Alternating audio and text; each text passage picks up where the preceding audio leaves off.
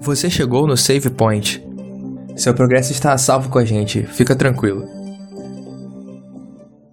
Fala galera, sejam bem-vindos aí ao nosso primeiro episódio oficial do Save Point. A gente teve antes aí o nosso prólogo, que seria legal se vocês escutassem antes, para vocês entenderem mais ou menos o que a gente vai fazer. Mas agora aqui, o nosso, nosso primeiro episódio, eu tô aí com o Cris. Fala aí, galera. Muito legal e... estar tá participando aqui com vocês. E o Xande também tá com a gente. Opa, pessoal, vamos que vamos. É, então, pessoal, o primeiro, como a gente falou no prólogo, eu vou dar uma explicadinha mais resumida aqui é, esse, esses episódios que a gente vai lançar na segunda-feira, a gente vai se basear na, no guia de estudos dos jovens da Igreja Adventista. É um guia de estudos com tema que o mundo inteiro, os adventistas do mundo inteiro estão estudando, e a gente achou que seria legal a gente fazer esse. Esse não é um resumo, é esse compartilhamento de pensamentos aí que a gente teve em relação ao, à lição. A gente vai. A ideia é postar toda segunda-feira caso não haja nenhum atraso, nada, toda segunda-feira um episódio sobre o tema da semana. E começando já, o tema geral da nossa lição desse trimestre fala sobre fundamentos do discipulado. E se você ver ali, vai, pelo que eu entendi, não li todas as lições ainda, vai detalhar bastante o processo, o que a gente deve fazer, como se preparar antes e o pós, o durante do discipulado, que é a nossa missão aqui na Terra, né? Então, eu acho que vai ser um tema bem legal. A gente vai conseguir aí trazer alguns, alguns convidados também. E vai dar pra gente fazer um, uma parada bem legal aí pra gente, pra gente conversar bastante. Ô, Thales. É... Oi. Só um, um breve comentário para quem não sabe muito bem do que a gente está falando, quiser acompanhar. No site mais.cpb com.br barra jovens tem esses guias de estudos que a gente vai estar tá usando. Boa, Cris. Show. E aí, galera, então agora começando aqui já no tema, mas ainda não no tema da semana, vou dar um. A gente vai dar um, uma amplificada já antes de começar. É, eu acho que é muito legal a gente entender aqui juntos e dissertar sobre a ideia de Missio Dei. O que, que esse termo significa o que que e o que que ele muda para a gente a partir do momento que a gente entende o que ele é. Missio Dei é um termo que fala basicamente missão de Deus. Que a missão que a gente tem aqui, ou seja, fazer discípulos, é uma missão de Deus. Não é uma missão nossa. A gente não está aqui para fazer a missão, a gente está aqui só para ser usado para fazer a missão. E isso eu acho que é uma coisa boba que a gente, se você parar para ouvir rápido, assim, ou ler rápido, mas se você parar para pensar um pouco, é muito importante. E aí eu queria perguntar para o Cris o que, que, ele acha que entender isso, essa ideia de que a missão não é sua, você só está sendo usado nela, o que, que muda na sua visão de tudo? Cara, isso é importante porque a gente participa, né, principalmente eu, Thales e Xande, de muitos projetos jovens, principalmente, e de vez em quando a gente se depara com desafios e às vezes projetos que, que infelizmente param ou se encerram. E a gente fica sem entender, tipo, cara, por que, as coisas não estão dando certo e, e não está saindo como eu planejei. E é sempre bom, às vezes a gente sempre tinha alguém que chegava pra gente e falava assim: Olha, eu tenho um, um cara que eu gosto muito, quero até fazer é, menção honrosa a ele aqui agora nesse primeiro episódio, que é o Neto, meu grande amigo Domingos Fortunato Neto, que ele sempre falava para mim assim: Cara, a missão não é nossa, a missão é de Deus. A gente tá só participando dela. Então, assim, entender isso tirava um peso muito grande, sabe? De tipo, cara, é, não é, você não é responsável por levar esse projeto todo sozinho, sabe? Porque o projeto não é seu, a missão não é sua. A missão é de Deus e ele vai cumprir a missão dele. Então isso dá um, esse sentimento. A gente, muitas vezes, nesse nosso ímpeto missionário, né, que a gente tem muitas vezes, a gente acredita que a gente vai resolver o problema do mundo, o problema missionário do mundo, né? Fala, não, como se lá no céu fosse igual um programa de auditório e só tá esperando o Thales levar a mensagem para a última pessoa para Jesus voltar. Que a gente tem que fazer isso, né? Que a gente, tipo, depende só da gente. Isso, exatamente. A gente muitas vezes esquece que às vezes a gente não vai nem ver o final disso. A gente está sendo só uma partezinha de uma partezinha. E depois vai continuar com outras pessoas. É, Xande, tem alguma coisa a comentar sobre esse primeiro, primeiro trecho aí? Cara, é, eu até tenho uma frase aqui separada, que eu não lembro se eu ouvi isso no Metanoia, se foi o Tonasso, mas que diz o seguinte: não é a igreja de Deus que tem uma missão, é o Deus da missão que tem uma igreja. Perfeito. E, assim, é isso que vocês falaram, acho que não tem muito mais para onde fugir, né? Assim, a gente não tem uma missão, a gente não faz missão, a gente vive em missão, né?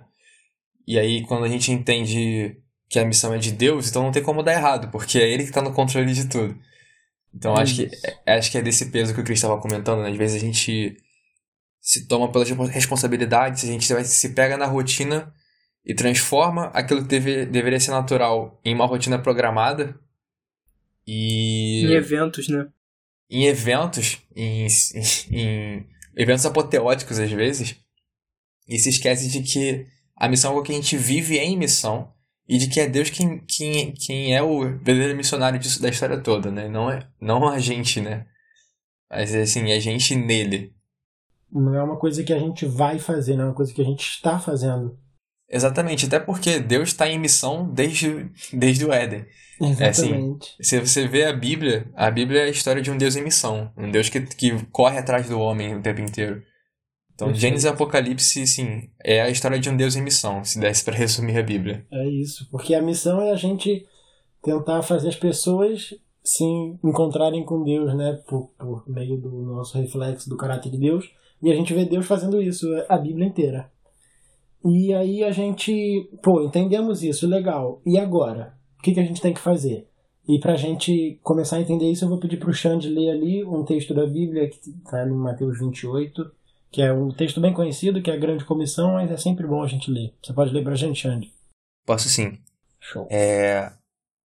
Capítulo 28 de Mateus, né? aqui no versículo 16, os discípulos vão para vão para Galileia, para o monte que Jesus tinha indicado a eles, e o adoraram, alguns duvidaram, e Jesus chega para eles lá no versículo 18 e diz o seguinte: É-me dado todo o poder no céu e na terra.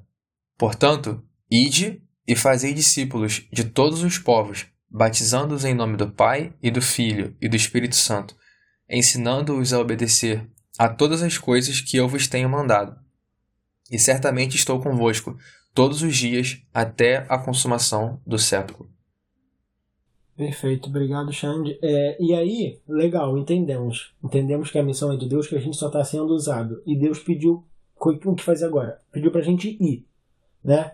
Ele, nesse texto aí, ele separa acho que quatro verbos principais aí, que aí a gente já, no tema dessa semana da lição, que fala os instrumentos do, discípulo, do, discípulo, do discípulo ou do discipulado. E a gente vê esse texto e fala assim, poxa, mas não tem nenhum instrumento, o que, que a gente tem que usar para fazer, né? Ele usa quatro verbos ali, que é ir, fazer, no caso fazer discípulos, batizar e ensinar. E aí você fica, tá, mas e o instrumento, qual que é? E a gente vê que esse verbo aqui, ir, né, Cris? O, o Cris comentou um negócio bem legal que Isso. queria que ele compartilhasse com vocês aí sobre esse verbo específico. É, o próprio guia de estudos, né, fala sobre isso, que eu realmente não, não, não tinha conhecimento disso o verbo ir, né, que está ali no versículo 19, ele no original ele está no particípio, então ele não é uma ordem imperativa. Ele seria mais ou menos o significado, né? Seria mais ou menos assim: enquanto vocês estiverem indo. Então, assim, o único verbo aí que está dire... na, na ordem direta seria o de fazer discípulos. O resto é tudo como se fosse assim: enquanto vocês estiverem indo, enquanto vocês estiverem batizando e ensinando, então assim, olha, vocês não vão estar parados no mesmo lugar, vocês vão estar se movimentando e tudo mais, e vocês vão estar ensinando, e vocês vão estar batizando, mas enquanto vocês estiverem fazendo essas coisas, façam discípulos. E eu fiquei pensando assim, cara, eu acho que a gente se foca mais, a gente foca mais em ir, em ensinar e batizar, mas a gente não se preocupa nem um pouco em, em fazer discípulo. A gente não, às vezes a gente não sabe nem o que, que é discípulo, né? Então, eu acho que é interessante essa essa virada assim que tipo, olha, a gente não não, não foi mandado pra gente batizar, ensinar e tudo mais. A gente vai fazer isso naturalmente, mas se tem uma coisa que a gente tem que fazer é fazer discípulo. É, nossa, muito bem colocado. E aí a gente vê, né? Esses outros verbos, né? Faz, é, fazer discípulos, batizar e ensinar. Ou seja, dava para ser resumido. Vive fazendo discípulo. Vive, é o que a gente falou agora. Vive em missão, não faça missão, né? É o que a gente acabou de comentar ali na, na ideia anterior. E aí o Cris comentou, né? O que é o discípulo, o que é o discipulado. E eu fui pesquisar, eu, é uma coisa muito interessante que eu estava reparando nessa lição, e nisso que o Cris falou agora, acaba, acaba que são coisas muito simples. E isso me deu uma lição, né, que eu, eu parei de pensar, realmente é muito simples. Eu fui pesquisar o que é discipular. E aí, tá assim, discipular referente ao discípulo, o próprio do discípulo. E a partir do momento que a gente se enxerga como filho de Deus, um discípulo de Deus, a gente tem que discipular, porque isso é próprio nosso. E a gente, às vezes, a gente separa muito isso, né? A nossa vida cristã é, de igreja e nossa vida cristã missionária. Tipo, mas se a gente é discípulo, se a gente é filho de Deus, a gente precisa discipular. E para a gente discipular, a gente tem que ter um mestre. Né? A, a ideia base é a gente ser discípulo de um mestre e depois a gente conseguir transmitir esse, o que a gente aprendeu com esse mestre para outras pessoas para elas encontrarem se encontrarem com esse mestre. Isso, rapidinho, Thales. Isso ah, me comenta. lembra bastante do exemplo que Jesus dá da figueira, né, e dos ramos, que se, a figue... se os ramos estiverem conectados à figueira, eles vão dar frutos, né? Então, é basicamente a mesma coisa. A gente discipula pessoas para que elas nos sigam não diretamente, mas porque nós seguimos a Jesus. Então fica tudo meio que interligado, né? Assim como, se eu não me engano, Paulo diz para que sejamos imitadores, que as pessoas sejam imitadoras dele, assim como ele é imitador de Jesus, né? Então assim, a gente sempre precisa estar tá ligado a Jesus para isso tudo estar tá acontecendo. É isso, a ideia não é fazer uma fila que o de trás me imite. A gente está todo mundo imitando a Jesus, né? Isso. E aí, o, o Xande, o que é que você tem, que você entende aí em relação a gente? Isso que a gente falou, que a gente começou a falar do exemplo aí que o Cris deu de Jesus, da figueira. A gente tem como Jesus nosso maior exemplo. E uma, quero que você me diga uma coisa que você vê desse nosso maior exemplo que é Jesus, uma coisa que você se que você vê como destaque nele para a gente enxergar como discípulo de Jesus. Cara, eu acho que não tem como como escapar de João 13:35, né? Que eu vou até abrir aqui para ler, para poder não ler errado, falar de cabeça errado. Mas João 13:35 diz o seguinte: Nisso conhecerão todos que sois meus discípulos, se vos amardes uns aos outros. E para mim, é, esse é basicamente o teste do discípulo, né? Que quer saber se, quem, se alguém é discípulo de Cristo ou não? Essa pessoa ama. E ama uns, ama uns aos outros como, como Cristo próprio ama, então é um discípulo de Cristo. Porque o amor é a característica mais marcante de Cristo, porque ele é o próprio amor. Tanto que a gente vê em João 21, no final do, do Evangelho, quando Jesus faz aquele, aquelas perguntas para Pedro, se assim, tu me amas, ele pergunta três vezes, e aí depois das três vezes que Pedro afirma que sim, eu amo o Senhor, é onde, a, além de, de ser chamado à missão, né, de cuidar das ovelhas, ele é restabelecido ali como discípulo de Cristo. Então a gente vê que o, o verdadeiro discípulo ele não é marcado pelo conhecimento que ele tem teórico, mas pela prática do amor. É o, o que caracteriza um, discípulo, caracteriza um discípulo como sendo discípulo de Cristo é o amor que ele tem um pelos outros, né? É, a gente tem muito esse medo, né? Ai, e primeiro já daquele nosso pensamento, o que, que eu tenho que fazer? Como é como ser Jesus para as outras pessoas? Que, que eu tenho que fazer para quando eu tenho que ir para a missão, o que, que eu tenho que fazer, para onde eu tenho que ir. E às vezes a gente esquece da base que o Xande colocou perfeitamente pra gente, que é, cara, a base é o amor. E o que, que é o amor? É Jesus. Então você só vai mostrar e ser Jesus para outras pessoas e, e fazer as pessoas chegarem que Jesus vive dentro delas por meio do amor. E usar a palavra através também dá pra gente entender que é aquilo que transpassa a pessoa. E é isso, o amor. E aí quando a gente enxerga o amor, não como sentimento, mas como Deus, que Deus é amor, a gente vê que Deus passa por nós e passa pelas outras pessoas e a partir daí tudo flui. Então eu acho que a base da base da base acaba sendo o amor, né? E quando Sim. a gente ama, ou seja, quando nós temos Cristo em nós, que isso é amar, ter, ter Cristo em nós e enxergar Cristo nas outras pessoas, a gente começa a entender mais e fica mais claro na nossa cabeça o que é não fazer missão, mas viver em missão. É, a gente e aí, a partir do amor, a gente vê o exemplo maior que foi Cristo quando ele estava na Terra. A gente vê ele a forma como ele agia, entre aspas, o protocolo que Jesus tinha para fazer discípulos. E é muito legal a ideia que ele Jesus usava de relacionamentos humanos. Jesus era relacional, ele não só pregava, ele não só falava, ele estava em contato com as pessoas. E aí, Cris, o que, que você acha que é diferente da gente estar tá em contato com as pessoas, da gente ser o amor e mostrar o amor de Deus para outras pessoas? O que, que isso diferencia da gente só falar e da gente ser? Qual é a diferença disso? Cara, é. Isso é uma pergunta muito boa, porque assim, a gente. Passando um pouco pela tangente na pergunta que você me fez, mas depois eu vou responder de forma mais direta.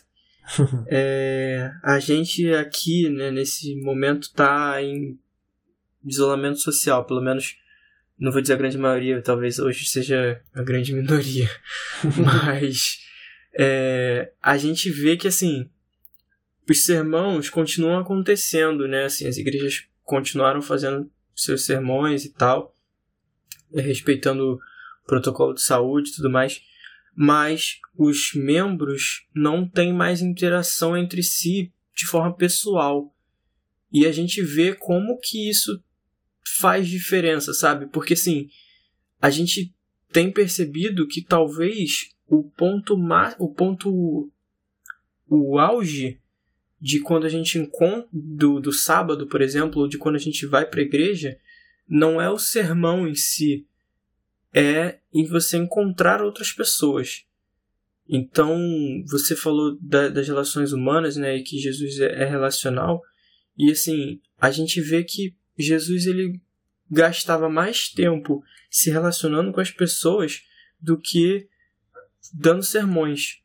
A gente não tem tantos sermões de Jesus na Bíblia, mas a gente tem vários relatos dele curando, dele andando entre as pessoas, dele alimentando e, e, e tudo mais. Então, assim, aí eu acho que está a diferença do que realmente é o, o ponto importante, sabe? Não é você falar, não é você pregar. Isso é importante, sim, isso é importante.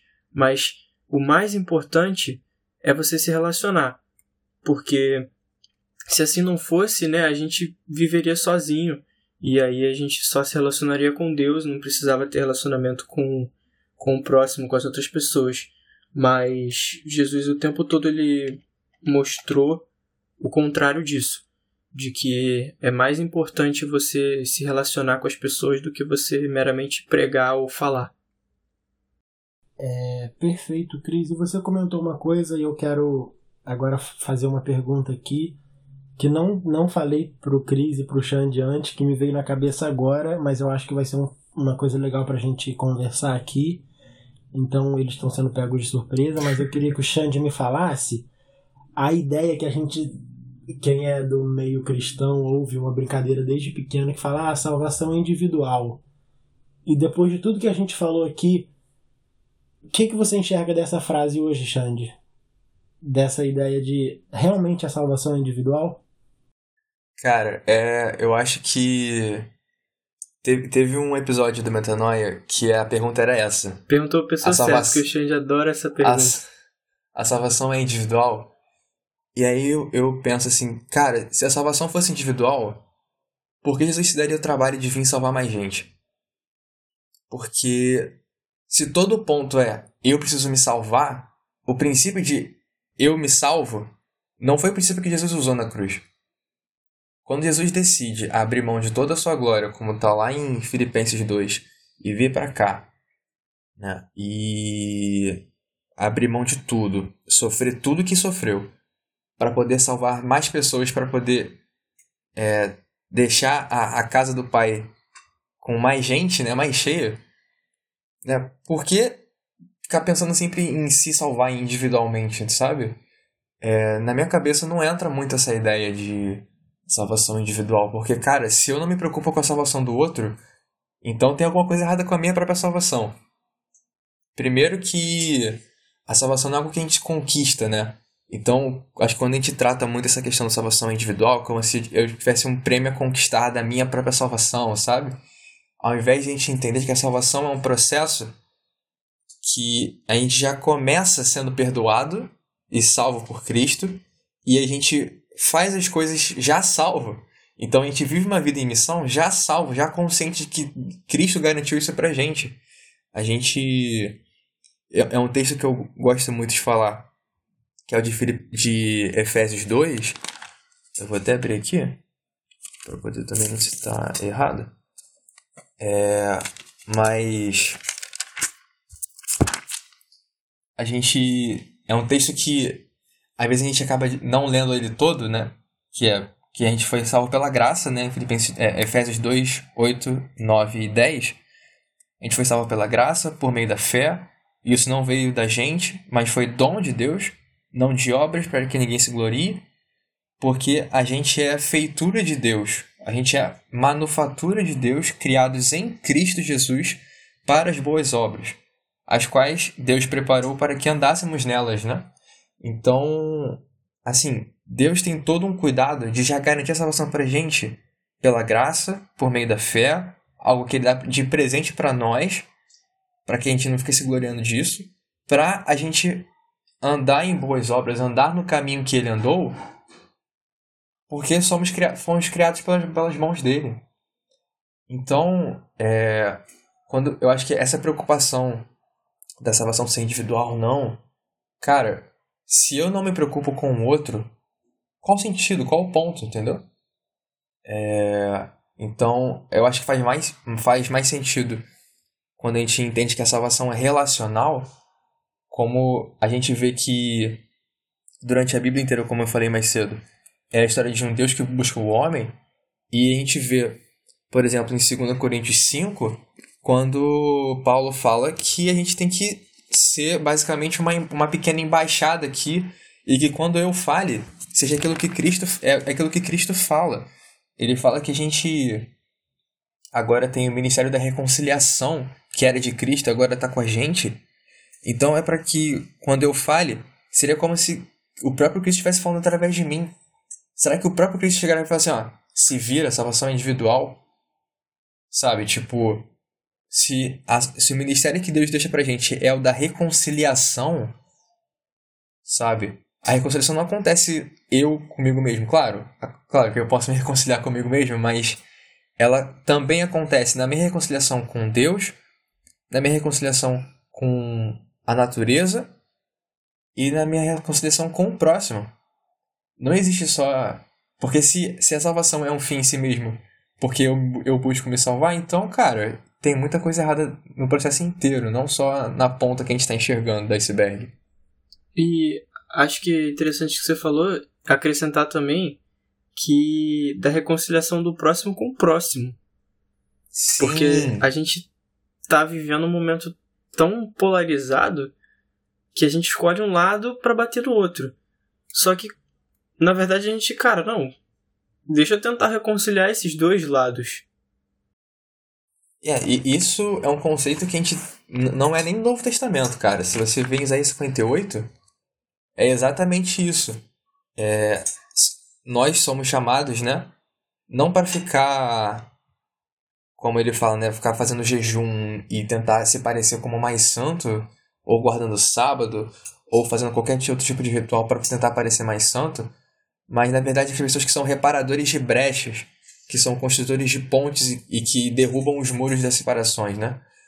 Então, assim, a ideia bíblica é essa, de pessoas que, que são reconciliadoras, né? A salvação, ela existe não para eu ser salvo, mas se você pensa, se nós fomos salvos pela graça, isso foi um dom de Deus, o dom que Deus dá pra gente não é pra gente. É para ser compartilhado. Toda a ideia é essa. A gente vê na Bíblia, aquilo que você recebe de graça, de graça você dá. Então, se, a, se você foi salvo, se você entendeu que você foi salvo, você recebeu a salvação de graça, você vai distribuir essa salvação de graça também para o outro. Se você retém essa salvação para você, irmão, alguma coisa você entendeu bem errado. A salvação é para ser compartilhada. É, eu acho que não precisava falar mais nada. Foi perfeito o que o Xande colocou aí. Mas eu, eu acredito que as pessoas, que é quando essa frase é falada, as pessoas acreditam que a salvação é individual no sentido de a graça está ali, eu escolho aceitá-la, pegar essa graça de Deus ou não. Só que eu acho que eles esquecem de todo o processo antes. De como a pessoa vai chegar até entender o que é a graça, como a pessoa vai chegar naquele ponto. Isso tudo é feito por discipulado, por você mostrar e ser Cristo para outras pessoas, né? Não adianta você pegar um ponto dali para frente. E o Xande colocou perfeitamente, eu acho que você enxergar a salvação como um mérito seu, você está diminuindo o sacrifício de Jesus na cruz por nós de uma forma absurda, porque se você acha que você tem um mérito de ser salvo é, pessoalmente, talvez Jesus não precisaria ter morrido por nós, então eu não, acho que não bate. E aí a gente, já partindo pro, final, que o Xande colocou perfeitamente aí, o Cris comentou também, é, a gente, no, no processo de levar outros a Cristo, de apresentar e ser Cristo para as outras pessoas, o Xande falou, e isso, assim, não, a conta não bate você ter um relacionamento pessoal com Deus e não se esforçar para levar outros a Ele. Foi o que o Xande falou ali. Para mim, na minha vida hoje eu enxergo que se eu não faço isso, eu não tenho esse relacionamento pessoal que eu digo com Deus. Porque a gente vê todos os exemplos, a gente vê lá em João 1:35 e acho que até o 40 mais ou menos, que João levou um dos discípulos dele, André, e André chamou os irmãos e Felipe chamou Natanael e foi assim uma cadeia. Depois a gente vê lá em 2 Timóteo que Paulo, inspirado por Jesus, discipulou Timóteo e ele pede para Timóteo discipular homens fiéis, e esses homens fiéis vão discipular outros. A gente não vê ninguém na narrativa bíblica que teve um encontro com Deus e ficou quieto na dele. Não, não faz sentido. Foi o que o Xande falou. A gente recebeu de graça, a gente tem que dar de graça. Ô, Thales. Oi. É, você está comentando um ponto que eu, me veio várias coisas aqui à cabeça. Que é o seguinte. Todos esses exemplos que você deu, né? Hum, alguns exemplos Jesus foi e falou, ah, vai e conta o que aconteceu. Mas, pelo menos entre os discípulos, ele não precisou chegar para eles e dizer assim, vai e conta o que aconteceu, ó, conta de mim e tal, né, prega, não. Muitas vezes ele pediu o contrário até, né? Exatamente. Vai e não fala nada. Pois é, mas essas pessoas. E assim, quando ele disse que não era para falar nada, essas pessoas falaram. Por quê? E aí a gente tem aquele exemplo, né? Quando um, uma pessoa que tem fome encontra pão, ela quer contar para as outras pessoas e falar: olha, tem pão ali, cara, vem, vai lá pegar, tem pão e tudo mais. E eu fico me perguntando assim: por que que na época os discípulos viam as coisas maravilhosas e tinham vontade de contar? Quando eu descubro uma coisa legal, um aplicativo legal, uma série que eu gosto, um filme maneiro que eu assisti, Pô, a primeira coisa que eu quero fazer é compartilhar com os meus amigos e falar assim, cara, assiste isso, isso é muito bom, ouve essa música, essa música é muito boa. Por que que hoje a gente precisa ter como se fosse uma ordem, tipo, olha, prega sobre o amor, prega sobre Jesus. E a gente não faz isso automático. E aí eu lembro de, de Laodiceia, né? Acho que talvez seja por isso que a gente é morno, porque cara, será que de fato, quando a gente conheceu a Jesus e, e a gente entende Jesus como algo tão maravilhoso que mereça ser compartilhado, porque, pelo menos eu digo por mim, eu não, não, não, muitas vezes eu não sinto essa vontade, sabe? Eu preciso, tipo, eu faço isso como se fosse às vezes uma obrigação. E a gente vê que para os discípulos na época era completamente contrário. Eles viam como assim, cara, todo mundo precisa saber quem é esse cara, né? Então assim, fica aí um ponto de, de reflexão pra gente.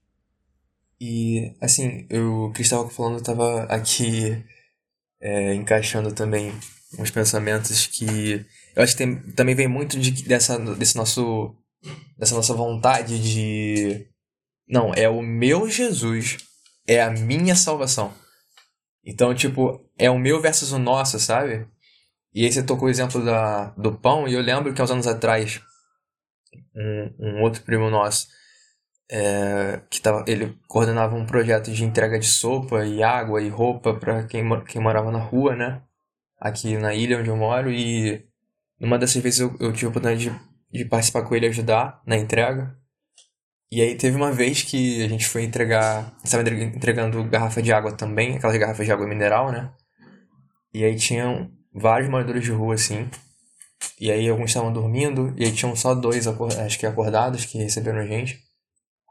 Aí a gente deu uma garrafa de água de, de litro e meio para um deles. E aí a gente foi pegar uma outra. Aí o Lucas falou assim para mim: é, Xande, pega uma outra garrafa de água pra gente. Pra entregar pro outro cara que tá aqui. Aí o cara que tinha recebido a primeira garrafa falou assim: Opa, não, não, não, não precisa. É, essa garrafa que vocês me deram aqui, dá tranquilamente para eu e para esse amigo meu que tá aqui do meu lado. Pega essa garrafa de água aí e leva para mais gente, porque tem mais gente precisando. Essa aqui a gente dá conta. E aí, tipo, eu basicamente tomei um soco no meio da cara, porque a gente às vezes fica tão preocupado com aquilo que é meu e com o individual que a gente se esquece daquilo que é coletivo, daquilo que é nosso. E aí, assim, a gente faz a mesma coisa com, com Cristo, com a salvação, e a gente quer tentar tornar cada, cada um, um um Deus individual, né? E a gente tenta colocar Deus na nossa caixa. Sendo que, ao invés disso, cara, tem muita gente que precisa, cara. E que a gente simplesmente tá a gente está ignorando essas pessoas. Porque a gente está preocupado com a salvação própria, ao invés de pegar a salvação que a gente já tem e compartilhar com o outro. É, a gente. Muitas vezes a gente, a gente. Quando a gente pensa que a gente precisa levar Cristo para as outras pessoas, a gente acha, como o Xande falou, que a gente tem que levar o nosso Cristo para outras pessoas. E aí me veio à cabeça aqui uma narrativa que eu vou contar rapidinho para a gente já partir para o final, que o nosso tempo já está estourando. Do Pequeno Príncipe, o livro, ele comenta uma hora ali que o aviador tem que fazer um pouso forçado, ele cai em um planeta e chega uma criança para ele, não lembro direito, e pede para ele desenhar um carneirinho. E aí ele desenha um carneiro e o mostra pro menino, o menino fala, ah, esse carneiro tá muito velho. Aí ele desenha outro carneiro e ele fala, não, esse carneiro não tá muito bom, isso nem é um carneiro. E aí, por fim, ele desenha assim e mostra outra coisa e mostra pro menino. E o menino fala, tá perfeito. E aí o desenho era uma caixa. E a gente primeiro fica assim, tá, que? O que que tá acontecendo? mas a gente enxerga ali que no primeiro, nos primeiros, nas primeiras, nos primeiros desenhos, o aviador estava querendo mostrar um carneiro pronto para o menino, um carneiro que ele conhecia, que ele sabia, um carneiro que mudou a vida dele, né? Que a experiência dele de carneiro. E quando ele mostrou a caixa ali, ele permitiu o, a criança ter a experiência própria com o carneiro dela. E eu acho que é isso que a gente tem que fazer com a nossa missão, a gente não tem que mostrar o nosso Jesus, o Jesus da nossa experiência, a gente tem que mostrar Jesus que, e fazer a pessoa ter uma experiência pessoal com Deus. E aí, quando a gente fala talvez de é, individualidade na, na missão, esse é o ponto que a gente precisa de individualidade. Individualidade para cada pessoa ter uma experiência pessoal com Deus, que é isso que muda a pessoa. A gente pode ouvir testemunhos que tocam a gente, a gente vai ler a Bíblia encontros de outras pessoas na narrativa bíblica, bíblica que mudaram a vida, mas a nossa vida só vai ser mudada de fato quando a gente ter o encontro pessoal com Deus. Só que esse encontro não acontece do nada.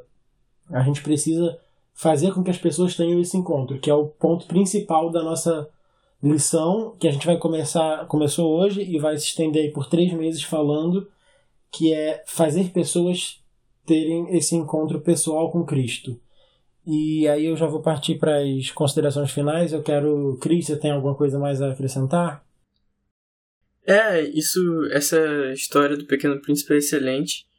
E só reforçar, né, a ideia que eu falei que assim, cara, se a gente não compartilha Jesus da forma maravilhosa que a gente diz que é conhecer ele e que é a salvação também, né, e não compartilha a salvação, é porque talvez em algum processo, em algum, nesse, em algum momento desse processo a gente não entendeu direito do que a gente foi salvo e por que isso é tão maravilhoso.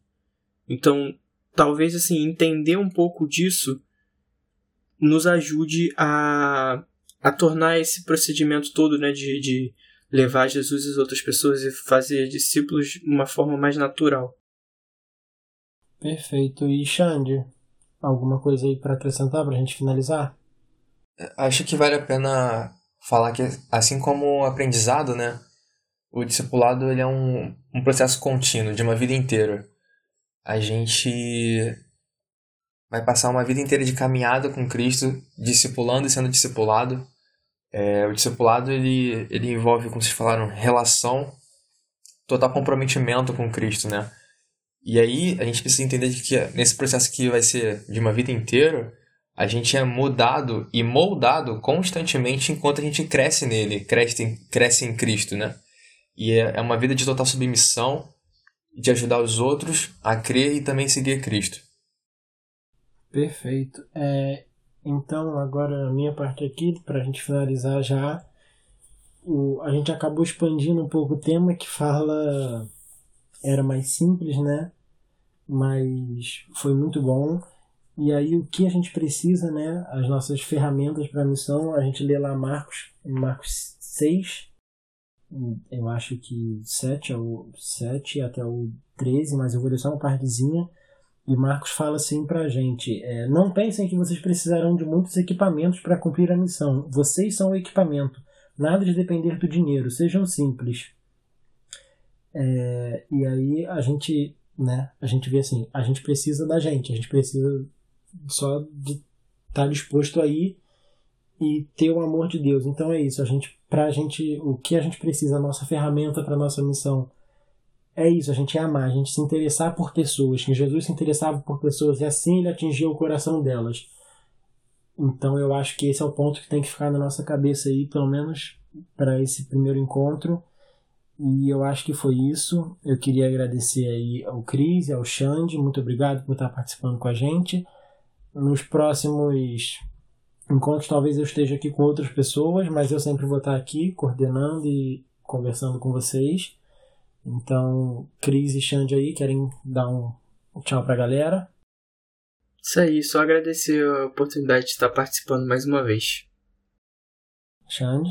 Show, foi muito bom, cara. É, conversar um pouquinho sobre esse tema que a gente já, já vê há um tempo.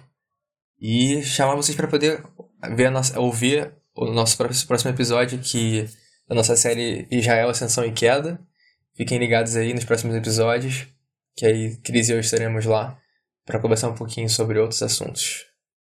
É isso aí, galera. Muito obrigado por ouvir a gente. A gente está pedindo aqui de coração para vocês puderem compartilhar com os amigos, porque o nosso intuito aqui é só tentar mostrar um pouquinho do caráter de Jesus para a maior quantidade de pessoas que a gente quiser. E com o apoio de vocês a gente vai conseguir isso. Então, muito obrigado e não deixem de ouvir o próximo que está sensacional. Valeu, galera. Até a próxima.